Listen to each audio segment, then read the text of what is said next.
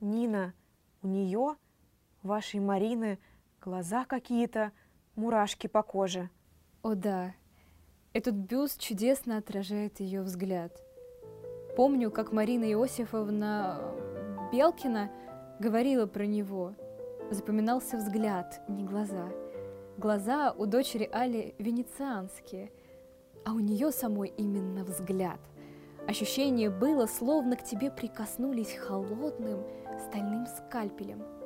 А что это на столе такое рядом с бюстом? Перо и бумага – главные инструменты поэта, и стол, к которому Марина Ивановна каждый день своей жизни шла, как рабочий к станку, с тем же чувством ответственности, неизбежности, невозможности иначе. Глохла и слепла ко всему, что не рукопись, в которую буквально впивались острием мысли пера. Тридцатая годовщина Союза, вернее, любви. Я знаю твои морщины, как знаешь и ты мои, которых не ты ли автор?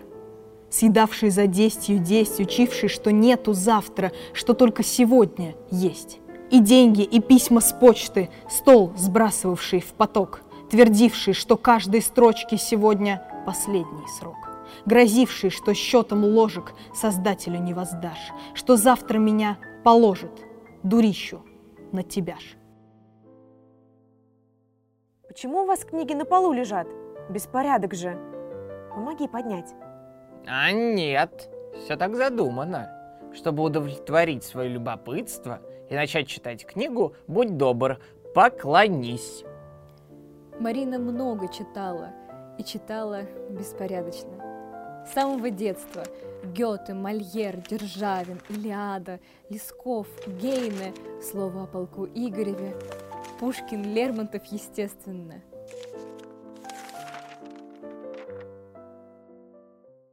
Такой вот цветаевский стол, врастающий корнями вглубь веков и культур, которые умещались в сознании Марины Ивановны. А ведь у каждого есть своя Цветаева, как у Цветаевой есть ее Пушкин, свой Пушкин, свой Лермонтов, свой Лесков.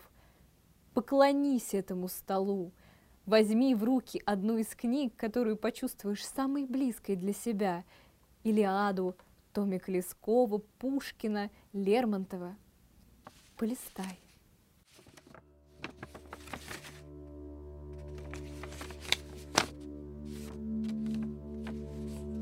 Какой-то текст обязательно привлечет твое внимание. Остановись, прочти его, осознай. Может, с этих строчек начнется или продолжится твой Лермонтов или твой Пушкин. Попробуй тоже. Давай помолчим пару минут, почитаем стихи и погуляем по гостиной в тишине.